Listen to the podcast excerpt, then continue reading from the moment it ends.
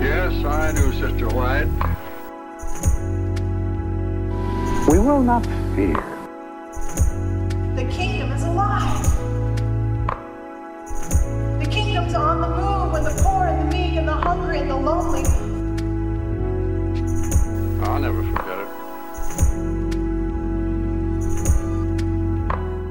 All right, welcome to Adventist Voices from Spectrum Magazine. I'm Alexander Carpenter, and it's an honor for me to be talking with two Loma Linda University medical students. I have Martha Duah with me.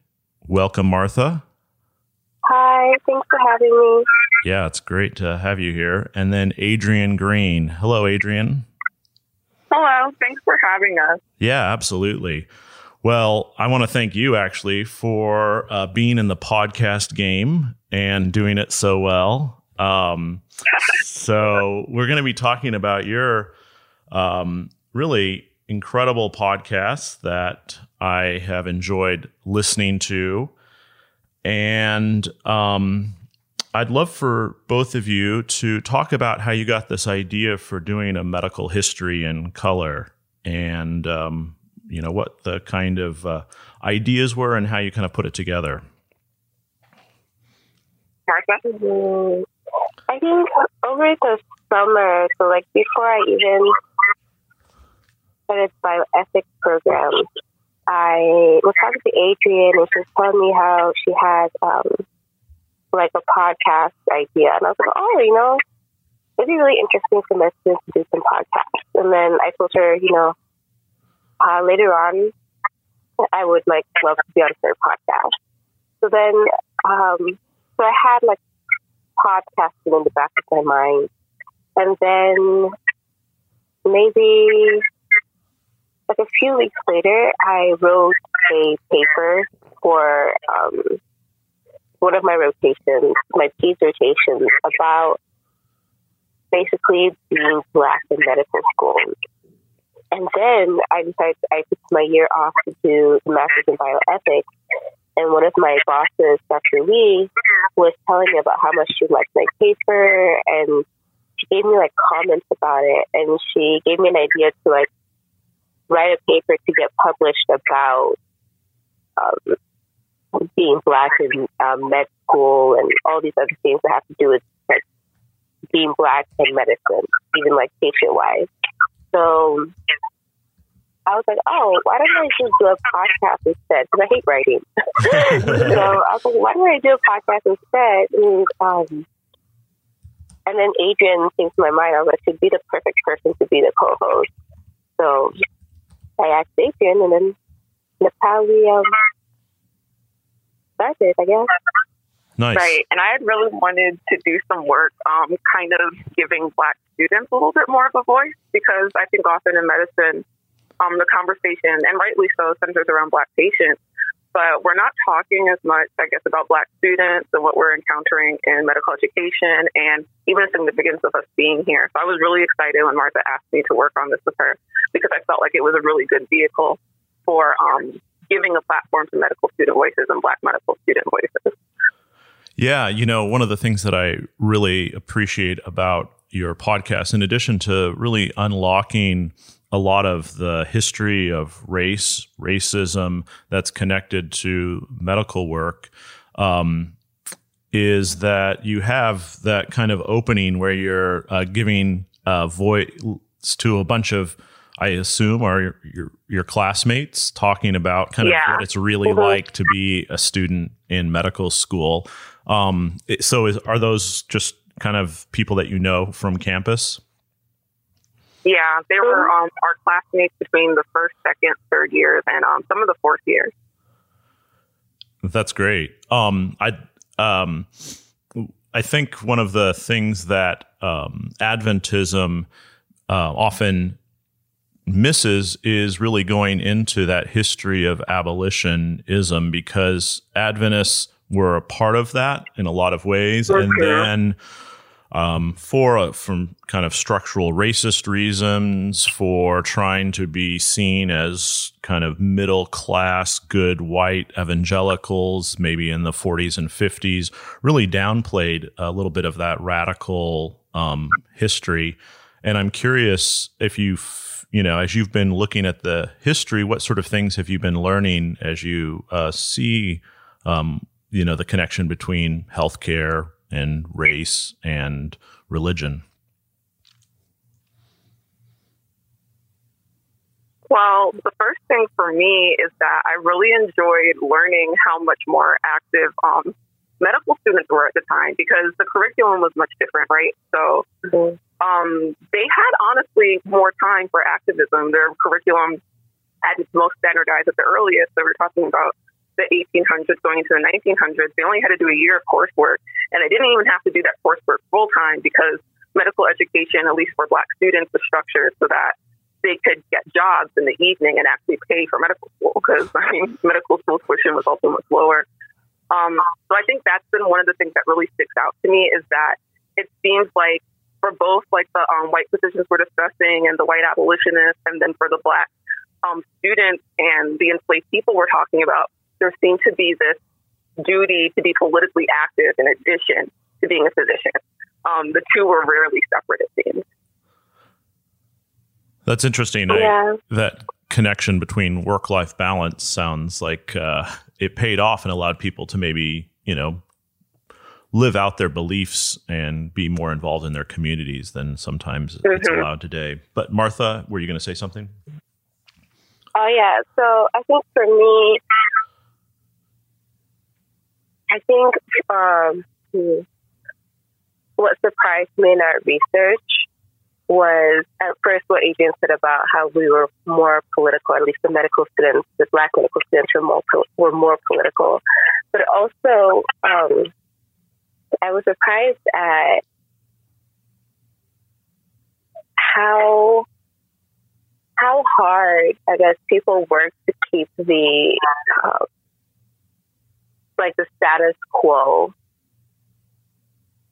with white um, with white physicians being on top. So we're working on a we're working on our second episode. So I guess it's not out to the public yet, but seeing how hard people work, even if you had qualified um, like midwives or people who knew about taking care of enslaved people or taking care of people in general, because that they were black, um, how hard like doctors fought to like keep them down, and even using like excuses such as religion that people were beneath them, or that the things that the enslaved people were doing or the medicine that they were practicing was um, like hocus pocus. It was like witchcraft, trying to really downplay them and like demonize them.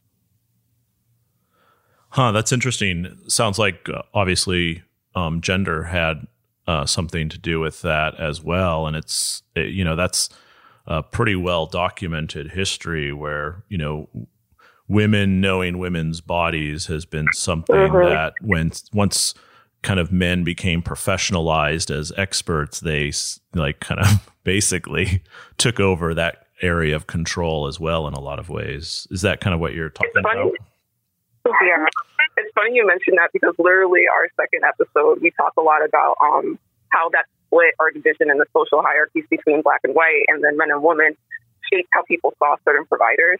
So you're honestly like right on the money with that one. Um, it's very interesting. Great. Well, I'm looking forward to this next episode. We'll definitely be linking this to the page in Spectrum um, when it goes out. So um, that'll be a good uh, coming attractions. Um, on that note of kind of intersectionality, where it's not uh, just talking about kind of binary political differences, but how those can sometimes get structured within. Can you talk a little bit about what it's like uh, doing this as um, students who are in training to be, um, you know, physicians um, in the world. Um, and, you know, I don't know exactly. Maybe if you wouldn't mind just telling me about where. Um, so, Adrienne, you're a third year student. Martha, you finished your third year and you're spending a year doing an, a master's in um, bioethics. Would you both mind just talking a little bit about what your kind of professional aspirations are and how thinking about this history um, is affecting the way that you're kind of envisioning your professional lives? Hmm.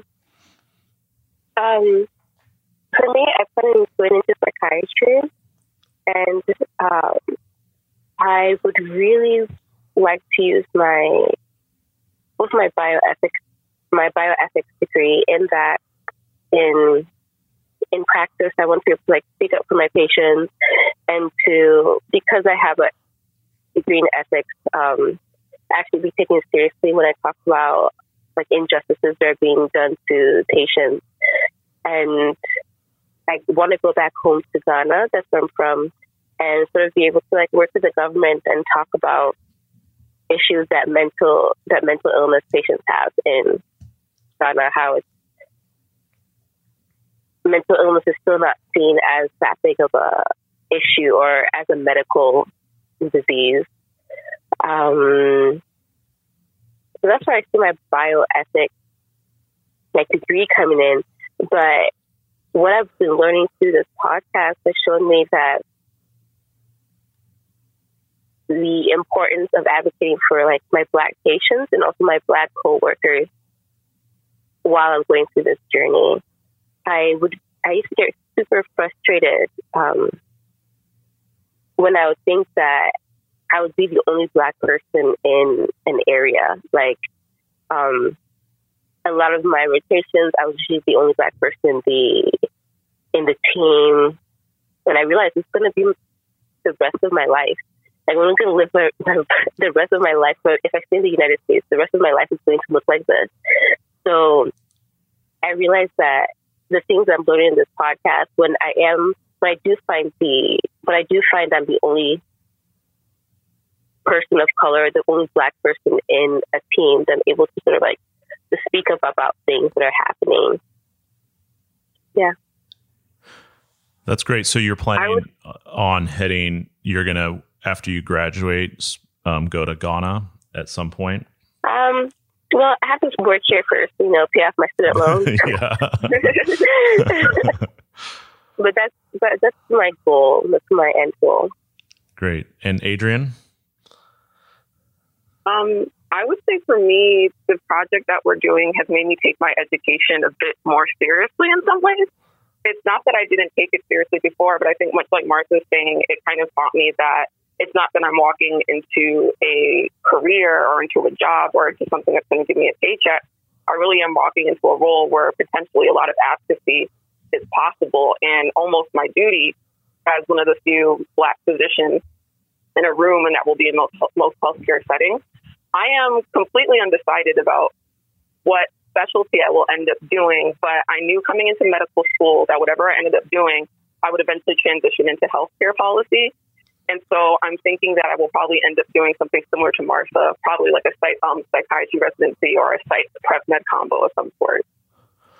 That's great. Um, so um, I wish you both the best in your uh, uh, in your you know finishing up your education and heading off to paying off those loans, and then. Um, uh, one of the great traditions I once helped a friend of mine, his uh, um, grandfather's um, friend had passed away. So uh, we were on break, actually from Andrews, drove down to Ohio, and we helped um, kind of unpack the house.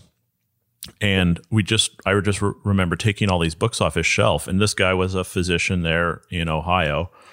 And um, I was just amazed at all these kind of books on theology, philosophy, ethics that he had as well. And here he was, you know, just kind of a, you know, small town doctor, but he was obviously someone who was also a thought leader in his community. And I always thought that, you know, obviously part of a lot of spectrum readers are those type of folks that continue to learn and contribute to the communities that they're a part of. So I, f- I feel like both of you are on that trajectory and I, I love it. Um, yeah. One quick question. Um, a totally changing, uh, topics a little bit, but something that I love is the graphic design for your podcast. How in the world did you come up? Who did this amazing um, image? And of course, we'll have a link to it. But it takes the Loma Linda University logo and gives it a Black Power salute as well. Um, Mhm. Where did that come from? So that is from my friend. Um, we went to we went to high school together in Grand Springs, and then um, we went to Andrews together. And she's an artist, so I always told myself if I ever need art, I obviously want to support my friend. So I asked her to do it. So I contacted her, contacted her. Her name's Kiara, and um, I sort of told her what the podcast would be about. She sent some sketches back and forth, and um, and through like revisions and yeah, through revisions, we ended up with that um, that uh, graphic. That's great. I the everything going on there, the color, the kind of feel of it. I um, I it has to live on somewhere for a long time. So uh, Mhm. definitely, you know, uh, I expect not just more episodes, but more series, just so that people can appreciate this great art. Um, okay, so we are living in the time of uh, kind of strange crises, at least for many Americans listening to this. Um, and both of you are um, experts in medicine. I assume infectious disease as well. Like you've you're um, probably more than we're hearing from the White House these days. In fact, I'm I would love your opinions on a couple of things here. One is just what it's like being, um, you know, medical professionals in a time when, you know, we're not looking at politicians as much on like cable news. We're listening to doctors um, over and over again on Good Morning America. You know, we're just learning uh, lots more about how disease is spread. And then also, so what it's like kind of be living in that world with the knowledge that you have. And then, um, and then how are you like, what are like, is campus shut down or are you, or, you know, what are you, how are medical students spending their time? Marsha knows that I have a lot of opinions about this. Great. Okay. Um, so we just recently, um, this week, our administration met about whether or not third and fourth year should continue on clerkship. Um, per the AMC recommendation that we withdraw from clerkship for at least two weeks and then reassess in those two weeks um, whether there's going to be a different plan for our learning, how we could be involved in treating coronavirus, if we should be involved in treating coronavirus. Um, another thing, I guess that's been so. I guess from the med student level, you're wondering how can I even be involved in treating this when you know I'm still learning so much about the clinical environment. I'm still learning where I fit into the clinical environment, and people still trust you with so little as a med student. You know, um, like I hear sometimes older doctors talk about, you know, when they were learning practice medicine, and it seems like they were trusted with a lot more clinical responsibility than in this day and age, partly due to some legal constraints. Yeah. Um, so it's that's kind of interesting. I'm also starting to see. Um, I really expected more of some of my med student peers. So there seems to be this very clear division between medical students who are public health conscious and who are okay with following the CDC's recommendations. And then there's another cohort of med students who are not as interested in following those recommendations Oh, um, maybe because they have yes it's very interesting um, because they have less public health background. I do not see that coming of course from actual providers like you know the residents the attending but the medical students i think that sometimes our world is dwarfed you know because a lot of our life comes down to evaluations and um, exam grades. And so i'm starting to see this very clear division between who will become public health conscious providers and who will be the sort of um, practitioners who will practice absent public health consciousness. I feel like you're trying to say something there. Are you disturbed by uh, something that's going on? I am a little disturbed, not by our administration, but just um, some of the things that, some of the debates that some of the students have had between themselves. Oh, Because, as you know, this week was Match Week. And so people seem very concerned with how to celebrate matching over keeping, you know, some of the guidelines about um, social distancing and how to keep from overwhelming our healthcare system. Yeah, that's great. I think, you know, it coming back to social ethics, just the idea of social distancing and how, especially for folks who are at low risk and perhaps think of themselves as smarter and healthier than everyone else, um, are going out and behaving in ways that can put uh, high risk people at even greater risk. And mm-hmm. it's really about um, ego in a lot of ways and education. Yeah, so that part has been a little disheartening because we are young people and um, we are in the demographic that might not be at the highest risk for complications or fatality due to COVID disease. But I definitely hope to see more consciousness, I guess, in um, in medical students regarding this issue. Um, that's great. Yeah. Um, since we're just getting things off our chest, Martha, anything that you'd like to rant about? um, I mean, I've already ranted about the situation Adrienne was talking about with my roommate, so think I've gotten that out of my system. But it is really, it is really disappointing to see where not even just medic, I for medical students to see where people, different people's uh, priorities lie. Um, I remember there was like back and forth between um, and fourth years they should stay on their rotations or they should be pulled out of their rotations.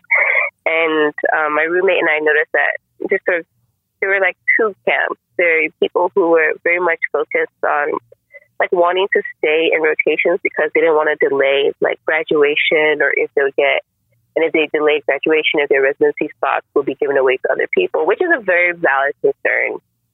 Um, and like it's a very valid very important concern. But then there are also those who were on the other side we're saying that um, third and fourth years need to be pulled out from the hospital because we're taking um, like um, we're taking up equipment that the hospital needs, for example, like masks and gloves and like things like that. Like we shouldn't be using them when the actual providers who are providing all that care need them and like they're like running out.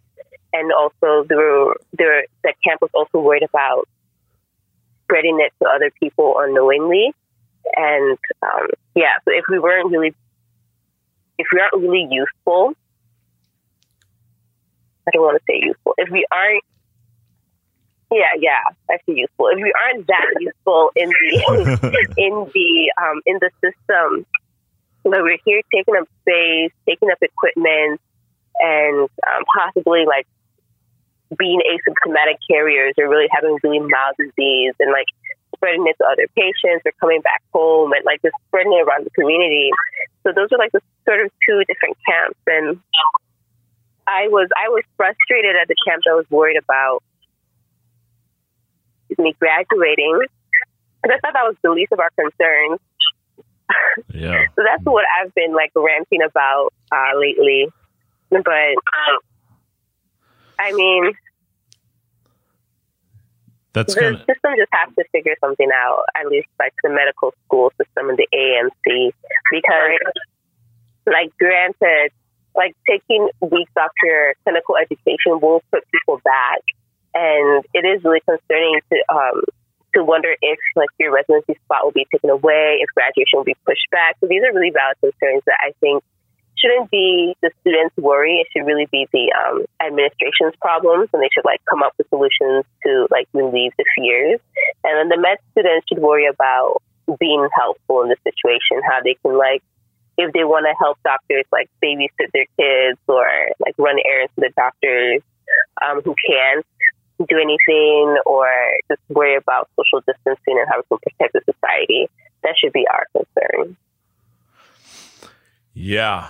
Thank you, both of you, um, for uh, saying what's on your mind there. I, I, um, I think you raise a really interesting point, which I hadn't really thought about, which is, you know, what we have this critical lack of N95 masks and and other um, things um, obviously mm-hmm. testing kits.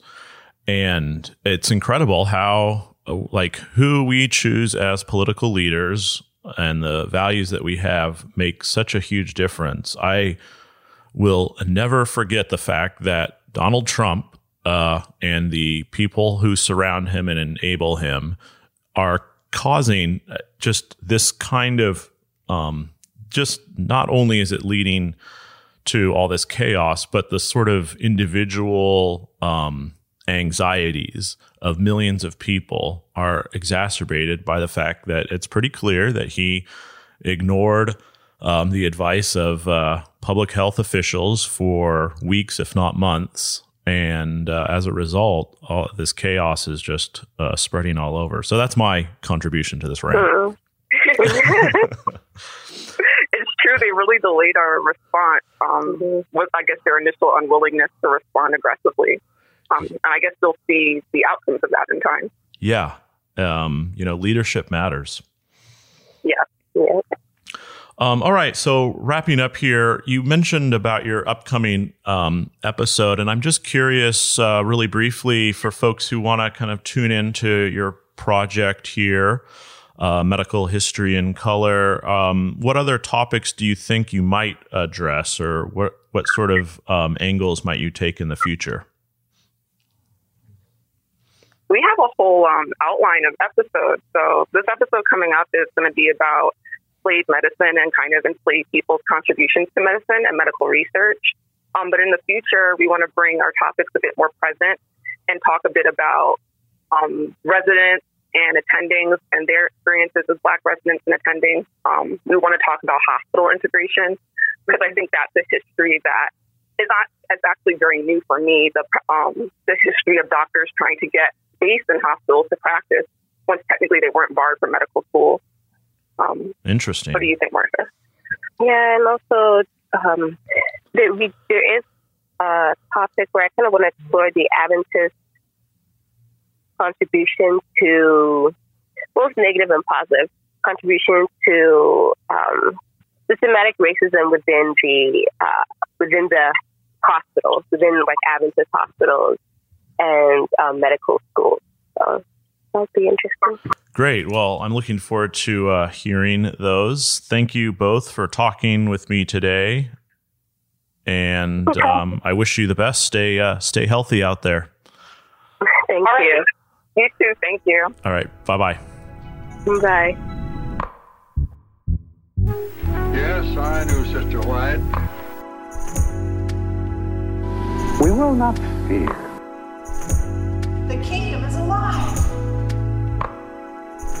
The kingdom's on the move when the poor and the meek and the hungry and the lonely.